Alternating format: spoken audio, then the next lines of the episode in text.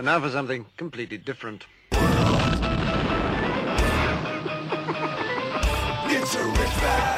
Forget everything you've been told by others before. Get ready for the real deal, the full story, real talk about money, markets, life. Now, it's The Real Investment Show with Lance Roberts, presented by RIA Advisors.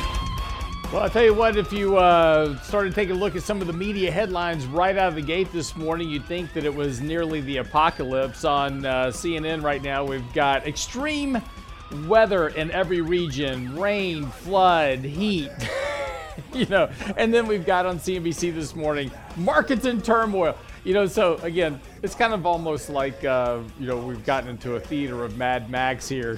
you know, where you know, women aren't having babies, extreme climate crisis, oil prices running to the moon, and and uh, you know it's all run by the one named Biden. So we'll you know we'll.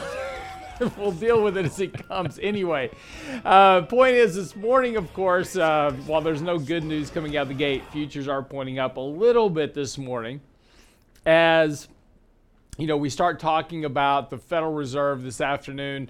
Will they? Won't they? This is the big issue today. Is it going to be 50 basis points? or 75 basis points or more. Again, the big concern over the last couple of days and why the market's been under so much pressure, and we've had this kind of waterfall sell off in the markets over the last three days, is because of that higher inflation number that came in last Friday. That certainly kind of spooked investors, and particularly now with the Fed kind of committed to battling inflation, the question is is how long will they battle inflation? Here's the interesting thing from this perspective while there's a lot of people saying the Fed has to fight inflation, inflation will take care of itself eventually. Now, you're going to, you know, inflation, when it runs above 5% historically, you're going to get a recession. Recessions tend to fix inflation because it's a supply demand imbalance. The bigger problem for the Fed is really not inflation. Again, you, you deal with the inflation as it comes, it eventually takes care of itself. The big risk is financial instability, and there's plenty of that potential within the markets. Mortgages recently went no bid. In other words, mortgage traders were simply putting out offers that nobody would take. And this is because of that spike in interest rates. Mortgage rates are now over 6%, uh, actually pushing about 6.5% on the 30 year mortgage right now. Huge jump coming up from 5% just a month or so ago you know, that's going to impact the housing market. We're starting to see credit spreads widen out here a bit. Volatilities on the rise, market asset prices under decline. So this is going to be a real challenge for the Fed now in terms of trying to hike rates to combat this inflation headline, which, as I said, will take care of itself.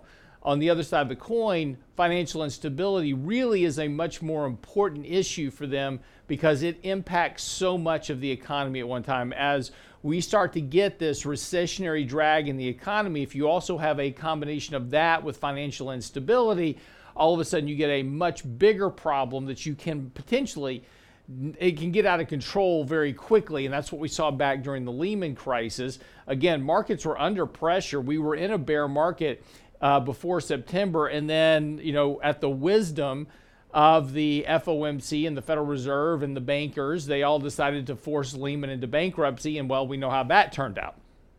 So the problem with financial instability is you can get away from you very quickly, and it's very hard to put that genie back in the bottle.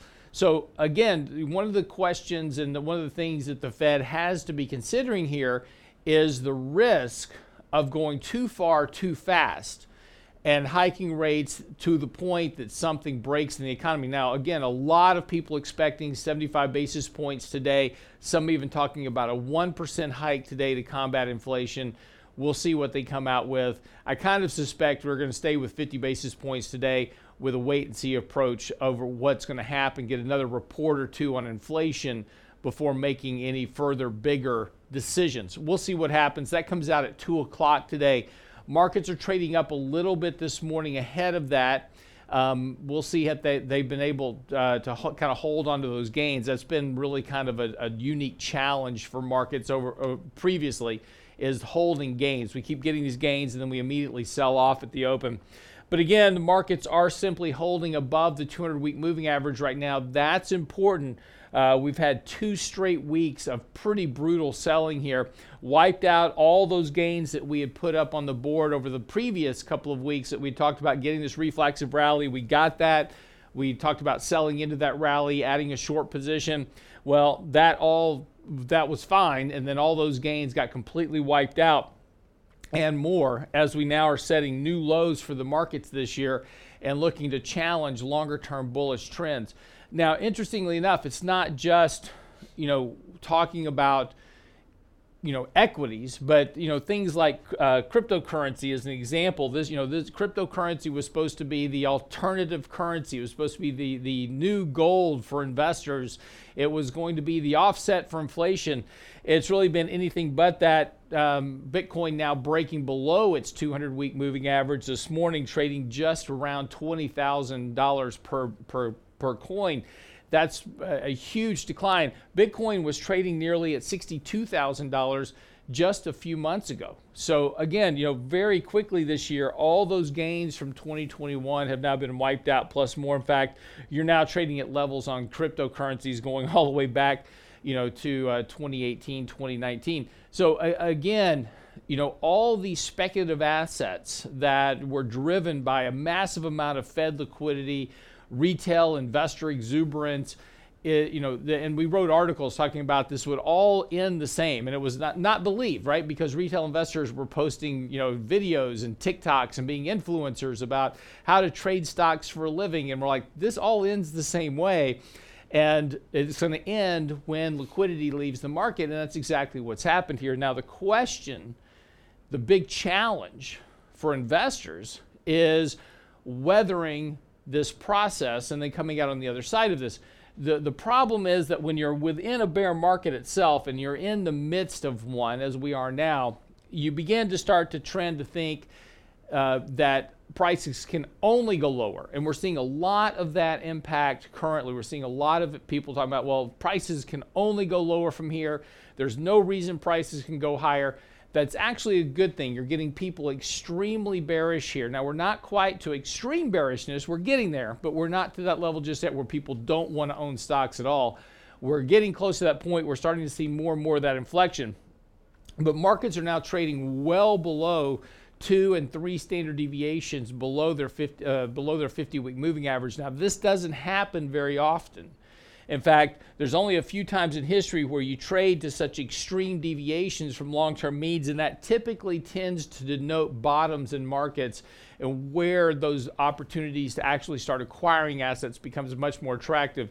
Again, we're not quite there just yet, but we're probably getting there sooner rather than later. And this is despite the fact, again, you know, concerns about inflation, Fed rate hikes, those things are very transitory in nature they change very quickly when something breaks in the markets.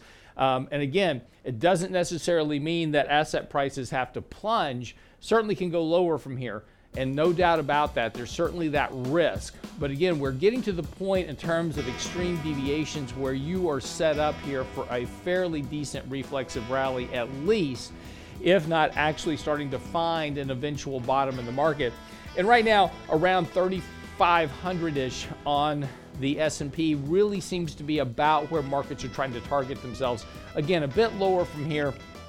We were uh, you know trading down towards that yesterday. We've got a little bit more to go there, and that could certainly be a reasonable target. So, kind of be watching where this market starts to actually stop going down on bad news and starting to respond to good news. Again, we're not there just yet. Again, too many people are bearish. We've got a lot of bearish sentiment, a lot of headlines out this morning. You know, it's now back to Thunderdome on the headlines in the media. we'll talk more about this and more right after the break. Don't go away.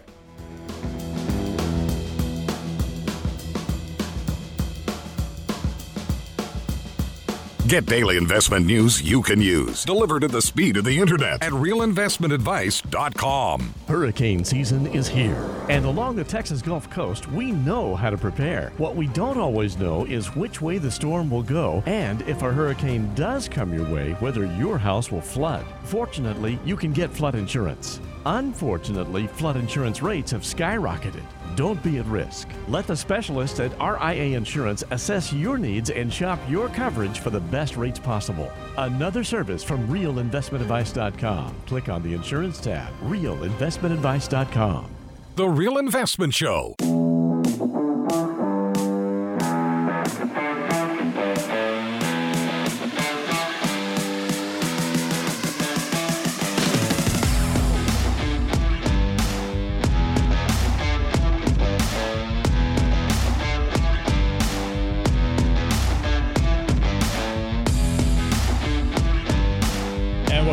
To the show this morning.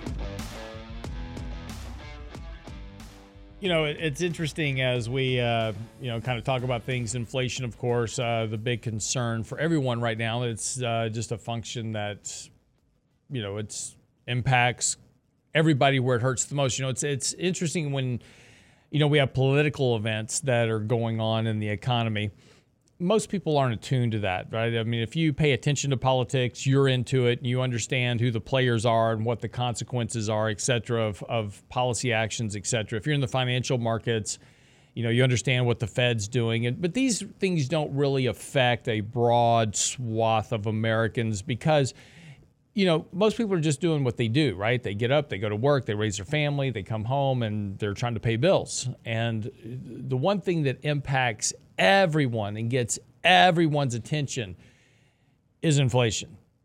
And particularly when all of a sudden they literally can't afford to buy things, this becomes much more noticeable. And again, who do they blame? They blame the guy in charge, right? Whether it's his fault or not is irrelevant. We've talked about you know the, the problem with being president is you just kind of get stuck with whatever happens in the economy even though you may have had nothing to do with it and, and there's plenty of plenty of history that suggests that previous administrations are just as responsible for what's happening in the current administration but we just blame the guy in office right so it doesn't matter you get it and that's showing up in the presidential rating polls now, you know, some of the lowest ratings of any president on record. Uh, not surprising with inflation running at 8.6% right now. Food prices up, gas prices, depending on where you live, between 4 and $6, $7, $8 a gallon. Uh, you know, it's interesting. My son calls from Germany. He's like, gas is so expensive here. And I'm like, yeah, and you're buying it by the liter. So it's really twice as expensive as it is here where we pay by the gallon, right? So, you know, he's he's paying between 10 and 12 dollars a liter right now and you know we're paying we're complaining about six dollars a gallon so you know these are you know it depends on where you live but the point is is that this all affects everyone and everyone you know sees inflation and everybody wants to do something about it right now we got to fix this problem. And there's there's certainly things that we can do. But you know solutions in terms of producing more oil to try to lower oil prices as an example takes time. Uh, rig counts are coming up. I'm actually doing a, an article on this right now about oil prices. But oil prices as with anything tend to cure high prices. And you know this is the one thing that the lessons that we fail to learn throughout history is that we're always trying to mess with stuff right you know um, for the last, you know, 15 years, 20 years, the Federal Reserve has been trying to figure out how to extend business cycles, right? We don't like recessions. Hate recessions. Recessions are bad. So we we don't want to have recessions. So let's figure out ways to you know, to to do things to try to extend the business cycle. And that's great. That's fine and dandy, except it leads to, you know, bigger booms, but also bigger busts. Because everything reverts to the mean eventually. You can extend something, you can stretch it, you can warp it, you can do whatever you want, but eventually everything returns back to what the underlying fundamentals are. And you can't get past that basic inevitable cycle. And reversions to the mean are a very important part of that cycle. And, and, and this goes to inflation. Inflation right now is well above long term means for a variety of reasons, right? things that we decided to do. We decided to send $5 trillion of cash into the economy and shut down the economy at the same time. You had no production. So you have this massive deviation of inflation from long term means. It will revert to the mean. It's just a function of time. The problem is, is the more that we try to do things to increase the rate of that reversion, the worse the outcome is going to be because again, we're messing with that normal economic cycle. The lesson we failed to learn over the last 40, 50 years now is that trying to control economic cycles has bad outcomes, but yet we keep trying to do it. You know, it's like almost a definition of insanity, which is, you know, you keep doing the same thing over and over again, expecting a different result. And that's what we keep doing we keep trying to figure out hey, if we suppress interest rates, or if we put money in the economy, or if we issue more debt, or if we provide this financial support, or we provide that financial support, which is all done through debt issuance, by the way, then that should solve this problem. But yet, all we do is wind up creating a bigger problem. And at some point, we've just got to realize that we've got to let the economic process deal with itself. Now, look, it's going to be painful. You can't create the problem and not expect to get out of it without some pain. But once we would allow the economic cycle to cleanse itself, yes, it would be very painful. It would be terrible for individuals. People would lose their homes, people would lose their jobs. But once you cleanse that excess out of the system and allow the economy to do its work, its Darwinistic processes, strong companies survive, weak companies fail. Companies that are living on debt because interest rates are low, they go out of business. But you get a healthier economy.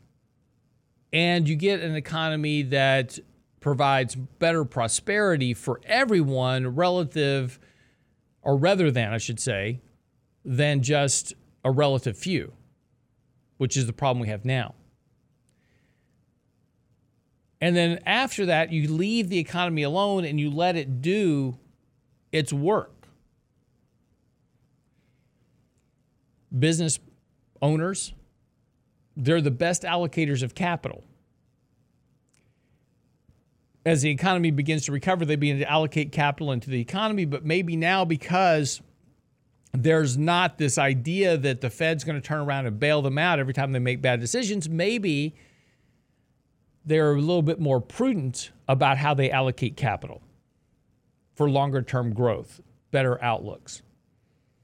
And then you allow the economy to simply work through its normal cycle. And yes, you probably have recessions that occur on average, maybe instead of every 10 years, maybe it's every six years. Maybe you have a little recession more often, but they're not these devastating economic collapses. They are just these simple reversions in the economy that are removing some of the excesses that get built up during the previous cycle. But you begin to reduce over time, reduce debt, increase better economic outcomes, better prosperity and a, and, a, and a better economy that actually, as I said, benefits the majority of individuals rather than just the few. But again, that's a pipe dream. We're not going to let that. Nobody's going to actually do this, right? We've gotten too used to the idea. In fact, uh, it's interesting report out this morning by Bank of America. They did their global fund manager survey, and you know the question is, is where's the Fed put? And all the global fund managers are weighing in. Well, the Fed's going to come in and start doing you know, cutting rates and doing QE at 3,500, 3,400, 3,300, 3,200, pick a number, right?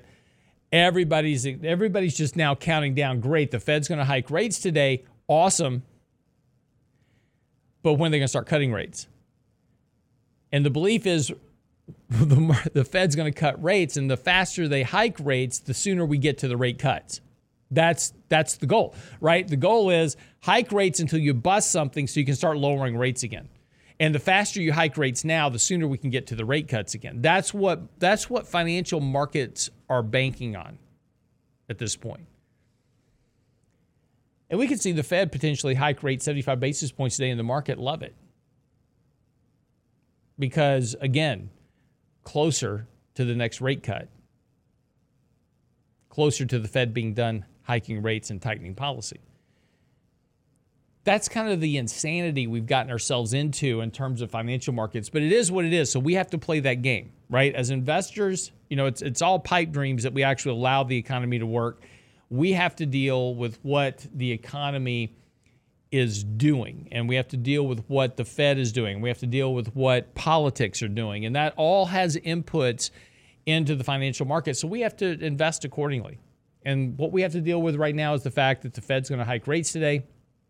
And what's going to be most important about that is not just them hiking rates, but what they say about inflation and their next policy actions. Taking a look at their what they call their dot plots, which are, you know, where they're expecting rates to be over the course of the next 6, 9, 12 months.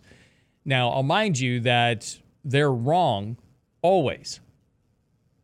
They are the worst predictors of economic outcomes of any economist on record. But, you know, we look to these guys to run monetary policy. They're always wrong. They never get to their targets, right? Whatever their targets are, we never get there. But, you know, they're going to be making these predictions. And the thing will be to look today to see, well, all right, they hiked 50 or 75 basis points today, and now we've moved up expectations, and comments are being made that, hey, they may hike 75 basis points at the next meeting because of where inflation is.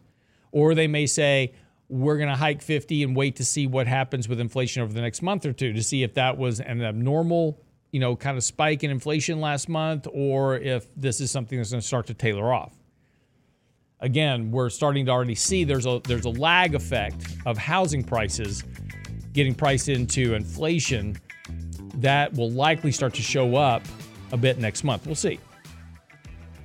All right, we'll come back from the break. How people are dealing with inflation is kind of interesting, and uh, you know, be interesting to see if enough people choose this path. Where we kind of wind up next. Be right back after the break.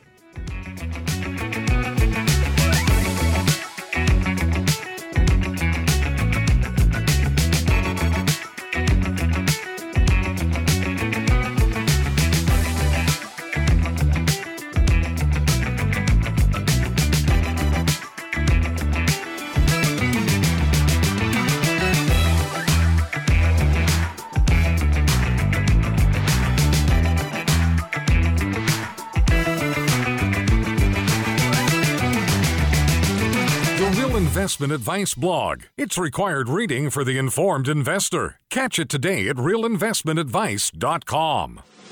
In 1999, a parafiduciary group of financial advisors were busted by corporate giants for trying to operate in their clients' best interest. These men promptly escaped from a high cost margin environment to the Houston Energy Corridor. Today, still excoriated by their former employers, they survive as protectors of others' fortunes. If you have a problem about preserving capital, if no one else can help, and you can find them right here, maybe you should hire the RIA team. You're listening to The Real Investment Show.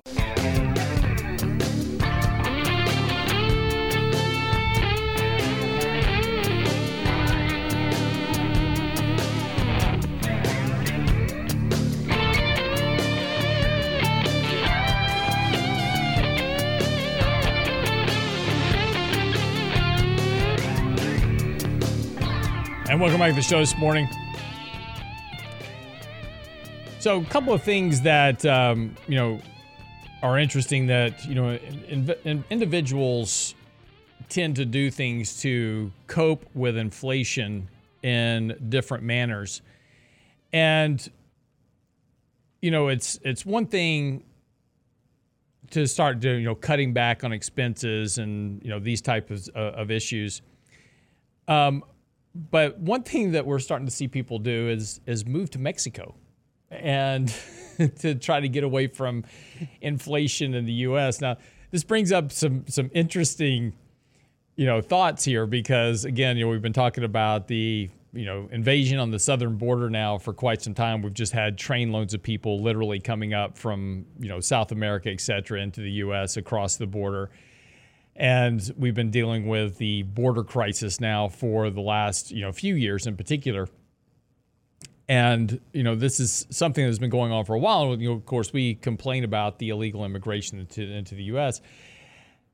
Wouldn't it be interesting? And uh, there's kind of a you know a movie that's out uh, called 2012 and this was uh, supposedly the world was supposed to end because of climate crisis in 2012 we, we've survived that by a decade now fortunately. We haven't had the climate crisis yet so the movie's a bit dated. But in the movie we have this climate crisis and so everybody has to flee to mexico right? So you know just you know kind of reverse border immigration but people choosing to move to mexico now to try to get away from you know higher rates of inflation. And and again these are the choices that are made. And look once people move from the US to Mexico they're not coming back right? Once you make that move just because inflation goes away in the next you know 6 or 9 months they're not going to move back. They're buying houses there they're moving there they're getting you know transplanted there for one reason or the other. But we're starting to see this migration happening. And this then this happens right? There's consequences to poli- you know, to politics as we and, and, political kind of diatribes that we've gone down, and we, we've gone down these roads of you know social justice and you know this thing, that thing, the other thing, and and they all have their roots ultimately. And, and no matter what it is, whether it's it's Black Lives Matters, whether it's social justice, whether it's you know people moving out of the country due to inflation or, or political climates, et cetera, the roots of all of this comes back down to one thing, which is economic inequality. People are upset. Look, if people are happy, right? If, if people are happy and they're they've got a good job and they're able to support their family and the cost of living is reasonable and you know life is fairly you know complacent, they're not out in the streets rioting, right? There's you you've got to look back in history and you see all this buildup and tensions as as this migration this really kind of began back in 2000 with and and real kind of earnest after the dot com crash enron all that. That was really kind of the roots of of the beginning of this movement within the economy that started creating this wealth gap. And again this is you know coming right off the heels of you know uh, choices by the Clinton administration to try to limit executive and CEO compensation that just turned on the water faucets for stock buybacks and share compensation and, and these type of things. And that was the beginning of where we really started to see this wealth gap begin to, to explode in the country. And then, of course, it really started to kind of come to a head in 2008 during the financial crisis because again during the financial crisis the average person's losing their houses they're losing their jobs but the rich people are doing just fine. And that's where we saw the rise of you know uh, you know occupy wall street uh, where you know people were finally starting to catch on that wall street was getting fat and everybody else was getting you know taken out for slaughter and then, of course, during the Obama administration and and going forward from there, we began to see more and more of these, you know, this this division within the country. A lot of it with its roots in economic inequalities, depending on cities where you live or states where you live, et cetera. And this has just been this building pressure within the economy, and this is all really kind of fostered down to the very fact that we have a predatory financial system.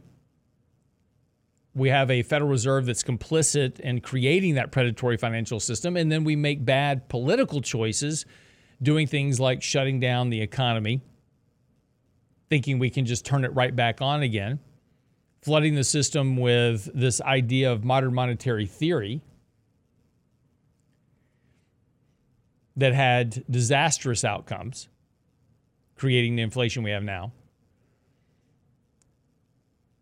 And we've got you know administrations that are making choices you know again this whole climate change issue right? If you think climate change is an issue that's great. Do something about it right? Recycle do these type of things.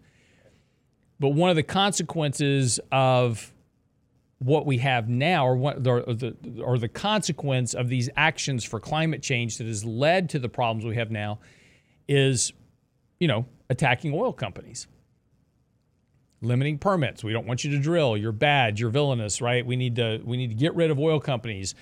Now, all of a sudden, because we have $6 a gallon gasoline, which was the inevitable outcome of all this, now you've got the president warning oil companies if they don't drill more, there's going to be consequences. You can't force companies to go drill. And you can't force them to drill if you're not going to give them the permits and remove the restrictions to allow them to drill. And even if they do start drilling today, and look, they have been drilling, uh, oil, oil rig counts are coming up. They have been. A couple of years ago, the administration's all happy because we have negative oil prices, right? We're finally got them, boy. You know, we, we, we're to crush these oil companies. Everybody's running out to buy electric cars. Now, six dollar a gallon gasoline, and you know, electricity prices going through the roof. It ain't cheap. Period. But these are the consequences of the decisions we make. And we make these decisions based on flawed premises to begin with, and then we don't like the outcomes. And, and again, you know, if you believe in climate change, that's awesome. No problem with that. But the entire premise of how we get from where we were to, to where we want to be was entirely flawed. And the inevitable outcome is here. And everybody that was talking about this, you know, saying, hey, if you do these things, this is going to be the consequence. We're here now. And guess what? Nobody likes it. And now everybody's trying to figure out how to, re- how to, how to undo it. And you can't because you've let the genie out of the bottle.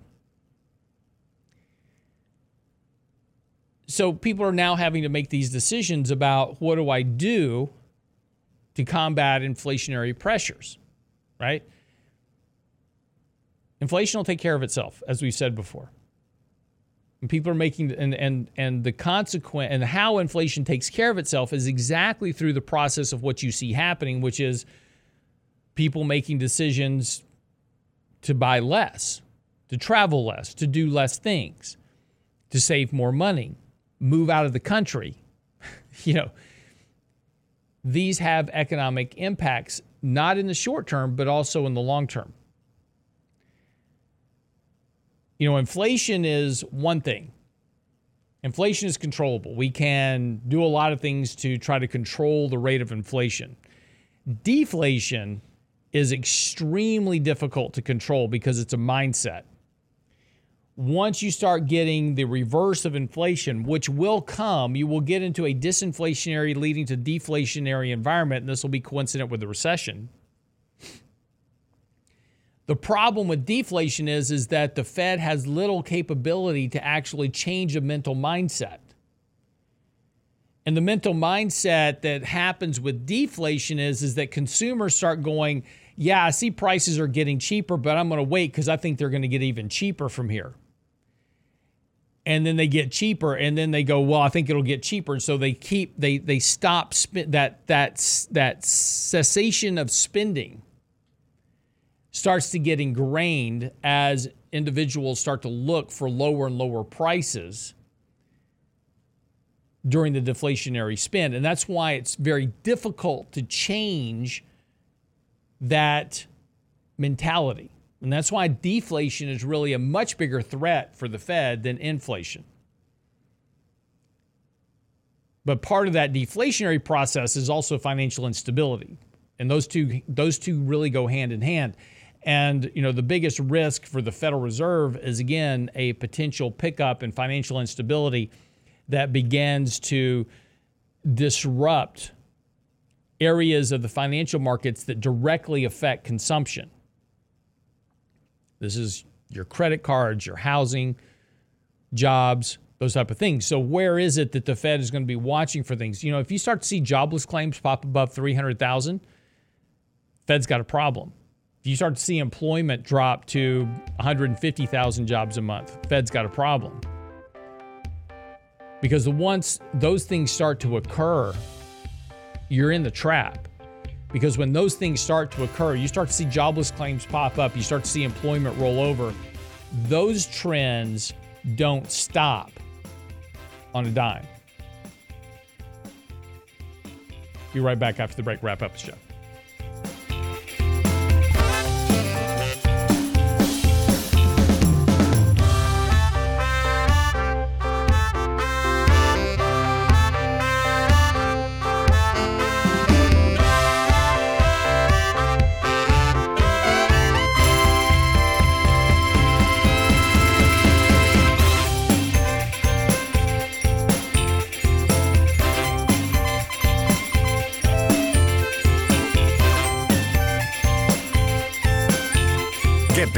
Investment news you can use, delivered at the speed of the internet at realinvestmentadvice.com. Hurricane season is here, and along the Texas Gulf Coast, we know how to prepare. What we don't always know is which way the storm will go, and if a hurricane does come your way, whether your house will flood. Fortunately, you can get flood insurance. Unfortunately, flood insurance rates have skyrocketed. Don't be at risk. Let the specialists at RIA Insurance assess your needs and shop your coverage for the best rates possible. Another service from realinvestmentadvice.com. Click on the insurance tab, realinvestmentadvice.com. The Real Investment Show.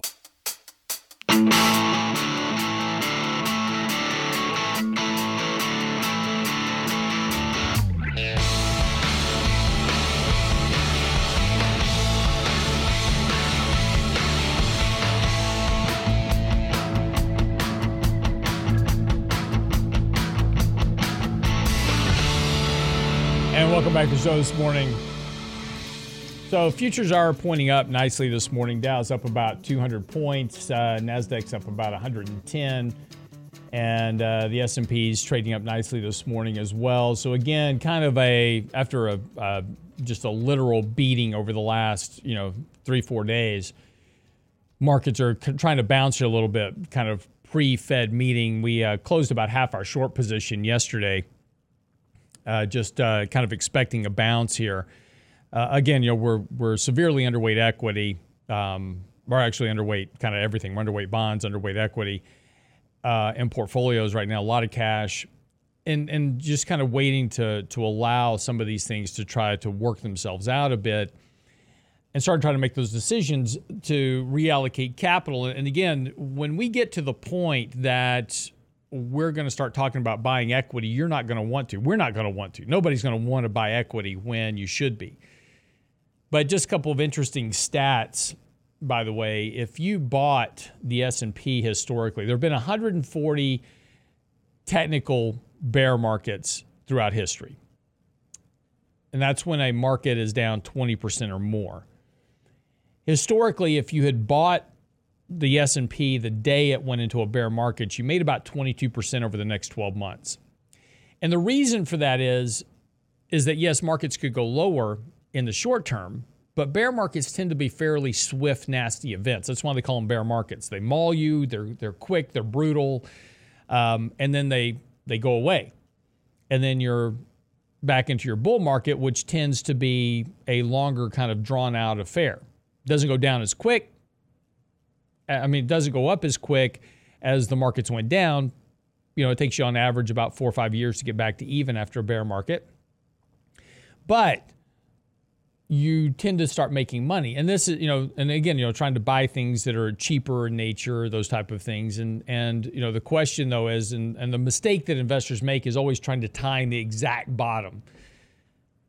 I got a long email this morning from you know, a, a listener talking about Elliott Wave and giving me the whole Elliott Wave analysis for why this market's got to go lower. And and look, um, you know, Elliott Wave has been around. Elliott Wave analysis. So there's a lot of fans and practitioners of Elliott Wave. Nothing wrong with it. It's, a, it's another form of technical analysis, and there's a bajillion of them out there. There's not one that I use in particular. My problem, personally, with Elliott Wave, is there's a bad habit with the analysis to go back and relabel things.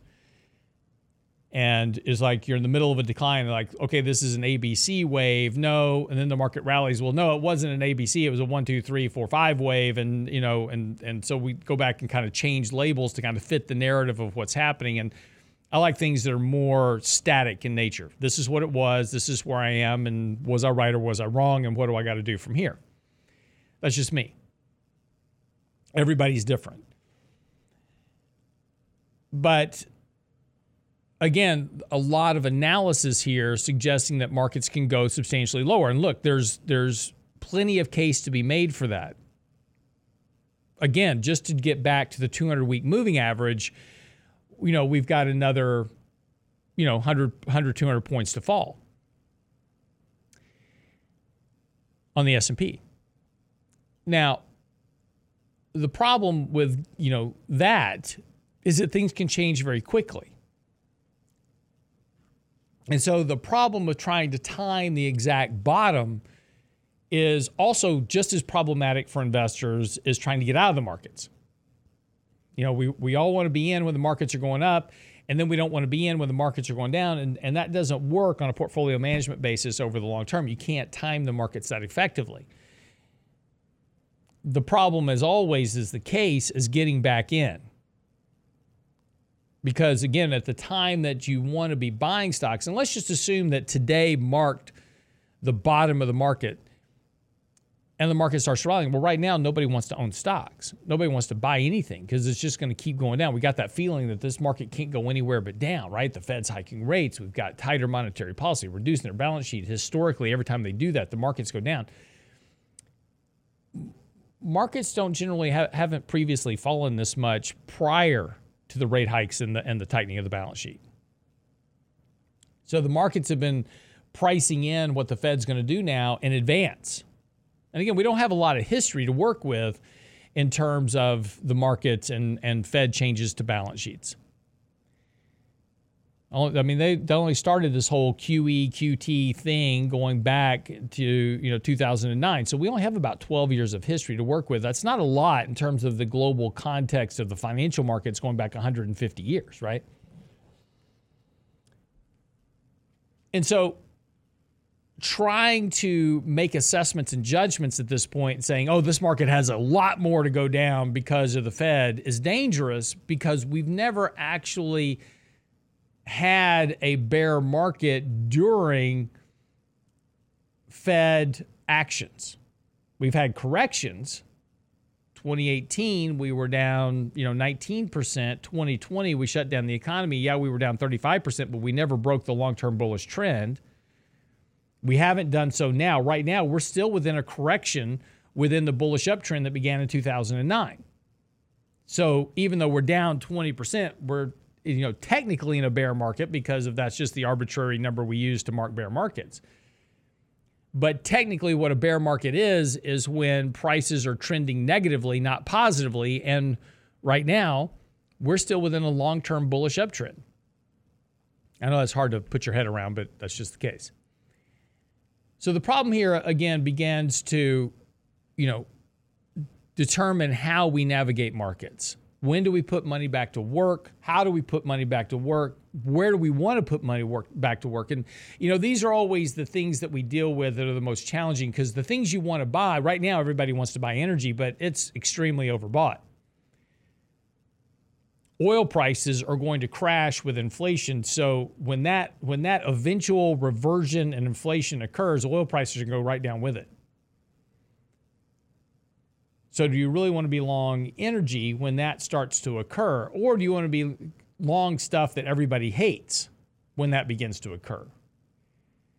And that's where we've got to really start thinking about portfolio strategy. You know, what what is going to be the next asset class? So where do we want to put our money next? Because that's what's going to start to perform in the next iteration of this environment, market, and economy.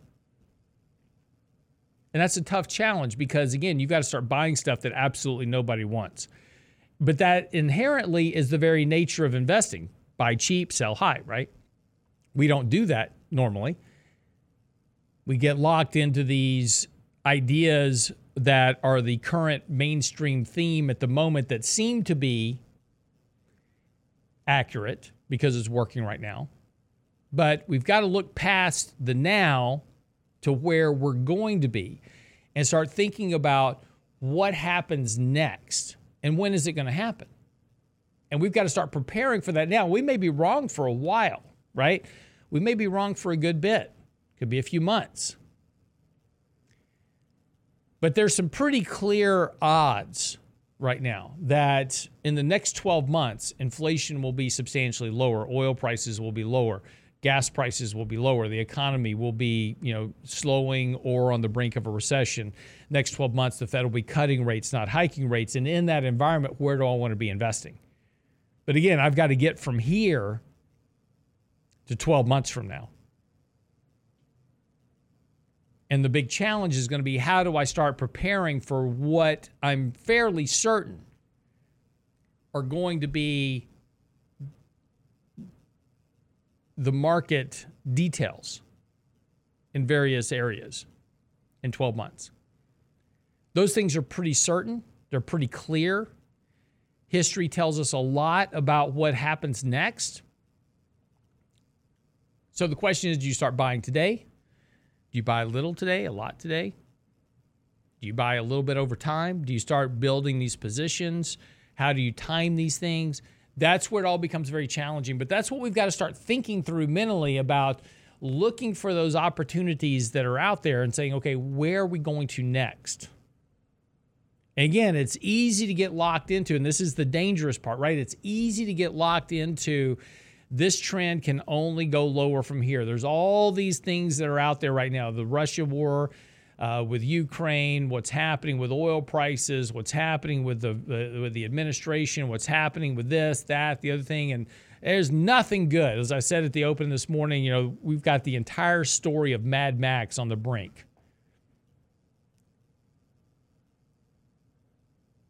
World's coming to an end. Can't get gas. you know, it's terrible. Plagues, locusts, heat waves, you got it. Nothing good in that environment. Eventually it changes. Question is, is when, what causes it, and how fast does it change? And the problem for most investors is is going to be recognizing that change and beginning to make those adjustments accordingly. That's what's going to eventually separate winners from losers. What happened with a lot of people after the financial crisis is they never got back in the markets because they were always convinced the market was never coming back. That's the thing that we have to battle as investors is our own emotional biases and set a lot of these rhetorics and narratives aside and start thinking about this is where we are and what changes and when does it change? And then start making those assumptions accordingly and, and invest and invest accordingly.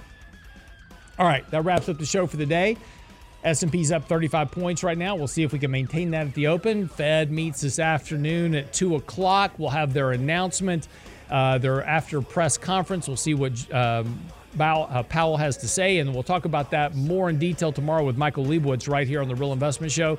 I'm Real Science Roberts. Have a great day. See you back here tomorrow.